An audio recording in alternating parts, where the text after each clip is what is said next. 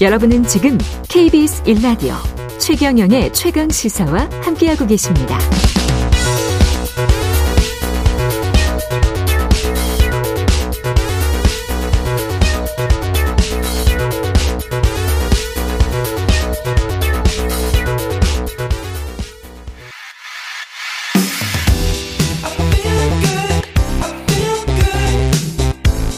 세상에 이익이 되는 방송 최경영의 최강 시사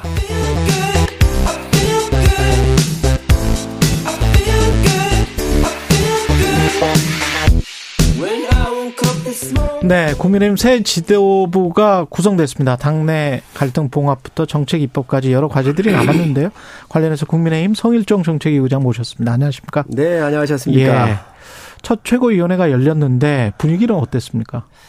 어, 우선 뭐 새 지도부가 이렇게 네. 뜨니까 그동안 윤석열 대통령에 대한 여러 가지 이제 큰 그림들이 완성되는 느낌이죠. 비대위가 음. 정상적인 조직은 아니잖아요. 그렇죠. 네. 그래서 어, 상당히 많은 그 분들의 기대도 크고 또 김기현 대표님께서 잘하실 겁니다. 어. 전에 야당으로서 원내대표 하실 때도 정권 이렇게 만들어내시는데 제일 앞에 서셨, 서셨었고요. 음.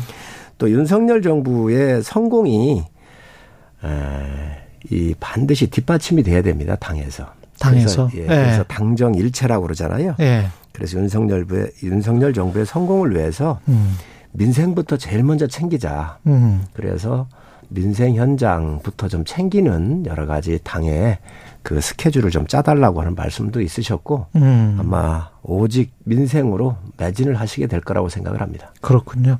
전당대회 결과는 친윤계 압승이라고 여론에서는 계속 그런 분석을 하고 있는데 이런 선택을 한 의미는 뭐라고 보세요? 당원들이? 대통령께서 출범하신 지가 1년이 안 됐잖아요. 음. 이제 오늘이지요. 오늘 새벽에 당선자가 1년 전에 확정이 됐던 거지요. 그렇습니다. 예, 예. 그렇죠. 예, 4월 10일. 예, 그리고 5월 10일이 이제 어. 그 취임, 취임. 예. 이제 1, 1, 2주년째 들어가시는 거죠. 음. 1년이 되겠죠. 아직도 예. 이제 10개월 지난 거죠. 그렇습니다. 예, 그렇기 예. 때문에 그 대통령께 일할 수 있는 모든 것을 집중해서 좀 당원들이 도와드려야 되겠다라고 하는 생각 아니었겠습니까? 그래서 전당대의 의미를 전 그렇게 판단하고 있습니다. 이른바 이준석계가 한 명도 최고위원회에 들어가지 못한 것, 천하용인 이것도 그런 그런 뜻이다. 당원들의 그런 뜻이다.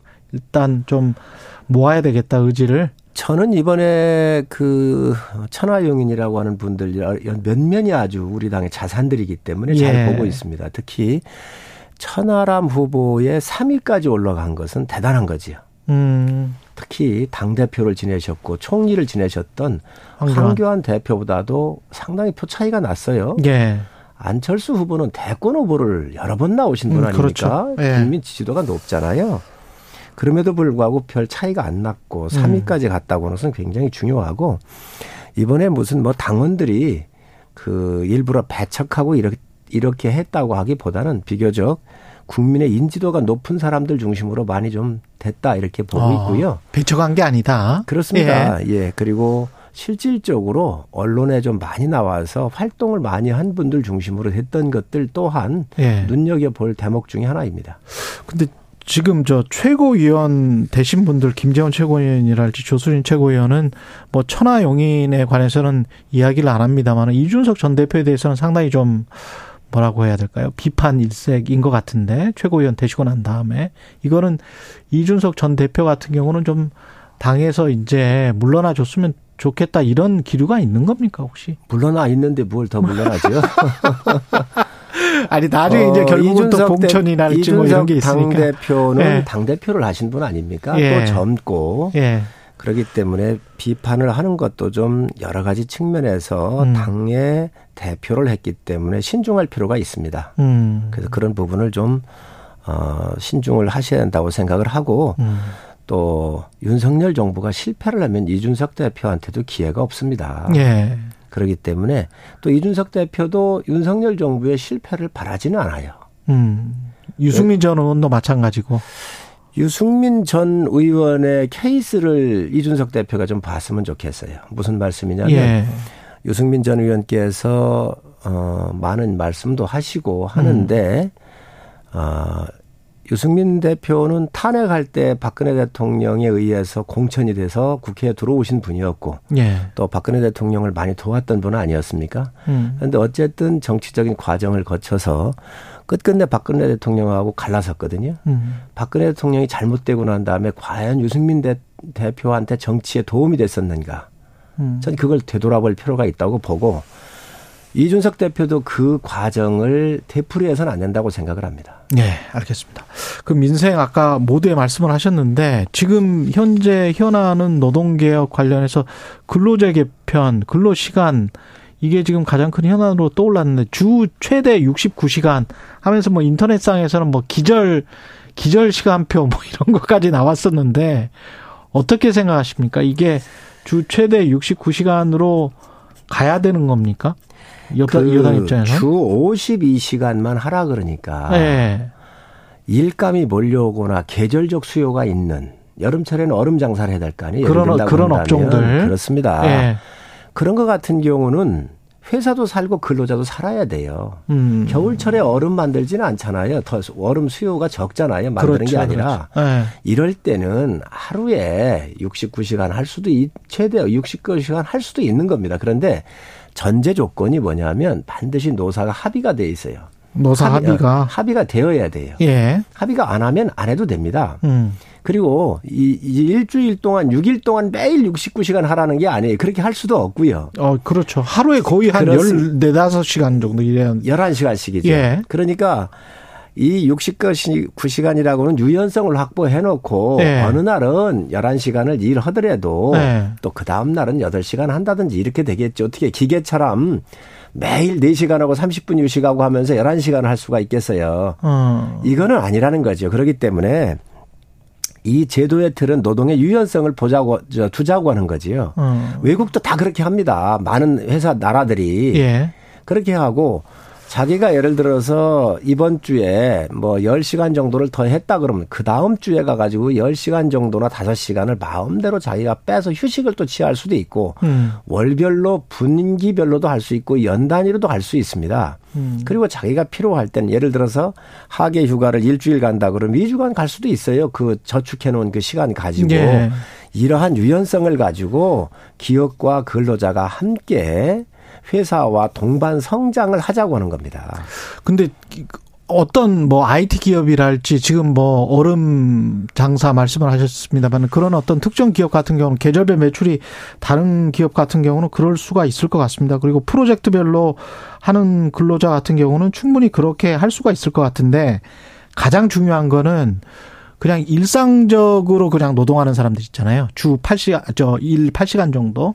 근데 주 뭐 최대 69시간까지 할 수 있도록 정부가 이렇게 만들어 놨으니 노사 교섭할 때 상당히 이게 이제 부담이 돼서 교섭을 자율적으로 하, 하기는 합니다만 사측에 아무래도 힘이 있으니까 만약에 지금 예. 말씀하시는 대로 69시간씩 일주일 내내 계속 한다 그러면 직원을 더 뽑아야지요. 그게 맞는 거잖아요. 그렇습니다. 더 뽑겠지요. 예. 그러나 예.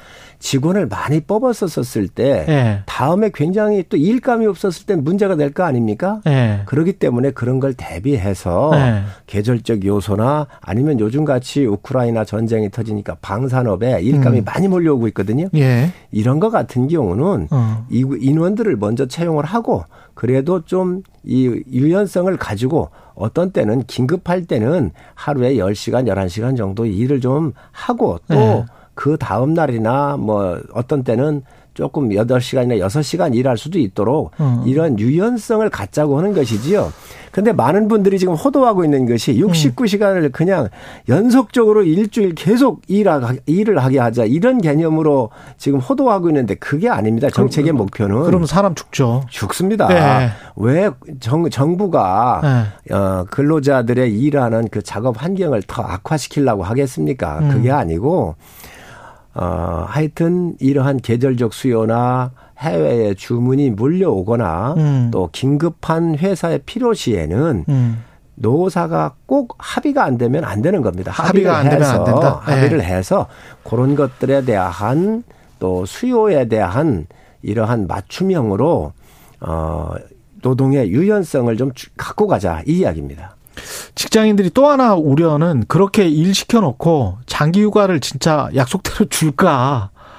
어, 또 뭐 사무실에서 그 관리자 입장에서는 계속 뭐 책상에 앉아 있으라 일이 없을 때도 뭐 이렇게 되지 않을까 그걸 또 우려하는 것 같더라고요. 사실 노동의 네. 노동의 근로 여건의 변화가 상당한 곳에서 일어나고 있습니다. 음. 워케이션이라 그래서 휴가 가가지고 휴가지에서 일하는 분들도 꽤 있거든요. 예. 한달 살기, 두 달 살기. 예. 앞으로 이런 변화가 아주 다양한 형태로 문화가 지금 변화하고 있는 거거든요. 음. 변화하는 이 문화 속에 제도가 좀 맞춰져야 되고 길을 선행, 좀 터주자. 그렇습니다. 선행돼줘야 네. 되는 겁니다. 알겠습니다. 그리고 이거 반드시 다시 한번 어 제가 강조해서 말씀을 네. 드리는데 이 근로자분들이 반대하시면 할 수가 없는 겁니다. 그리고 요즘에 네. 모든 근로자들이 불이익이 오고 그러면 음. 항상 이 가서 자문을 받는다든지 노동부에 가서 그렇죠. 신고도 하고 그렇, 이렇게 하시잖아요. 그렇죠. 그렇죠. 이거를 일방적으로 할 수가 없습니다. 그래서 네. 이러한 유연한 제도를 놔두는 것이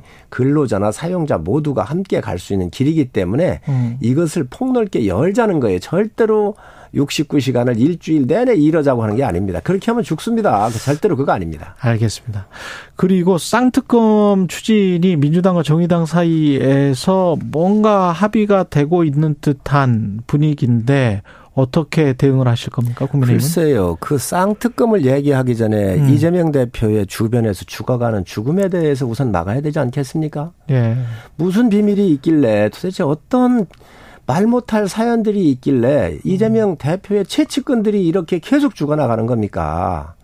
이거에 대한 정치적 도의적 책임을 한 번도 진 적이 없습니다. 음. 지금 쌍특검 얘기하는데 쌍특검 얘기하기 전에 죽음부터 이 죽음의 랠리부터 중단시켜야 될 거 아닙니까? 이건 오직 한 사람 그분밖에 없어요. 그분이 우선 막아야 입을 열어야 될 거 아니에요. 음. 쌍특검 얘기를 하는데 이 쌍특검 문재인 정권 검찰에서 탈탈 털었던 겁니다. 그 당시 이정수 중앙지검장이었고 박범계 장관 아니었습니까? 그런데 그런 걸 가져와 가지고 지금 정쟁으로 하면서 방탄으로 삼다가 음. 지금 자기 주변에서 이 의문의 죽음에 대해서는 왜 말이 없냐는 거예요. 이런 것들이 밝혀지면 네. 우선 이거부터 저 밝혀낼 거 아니에요.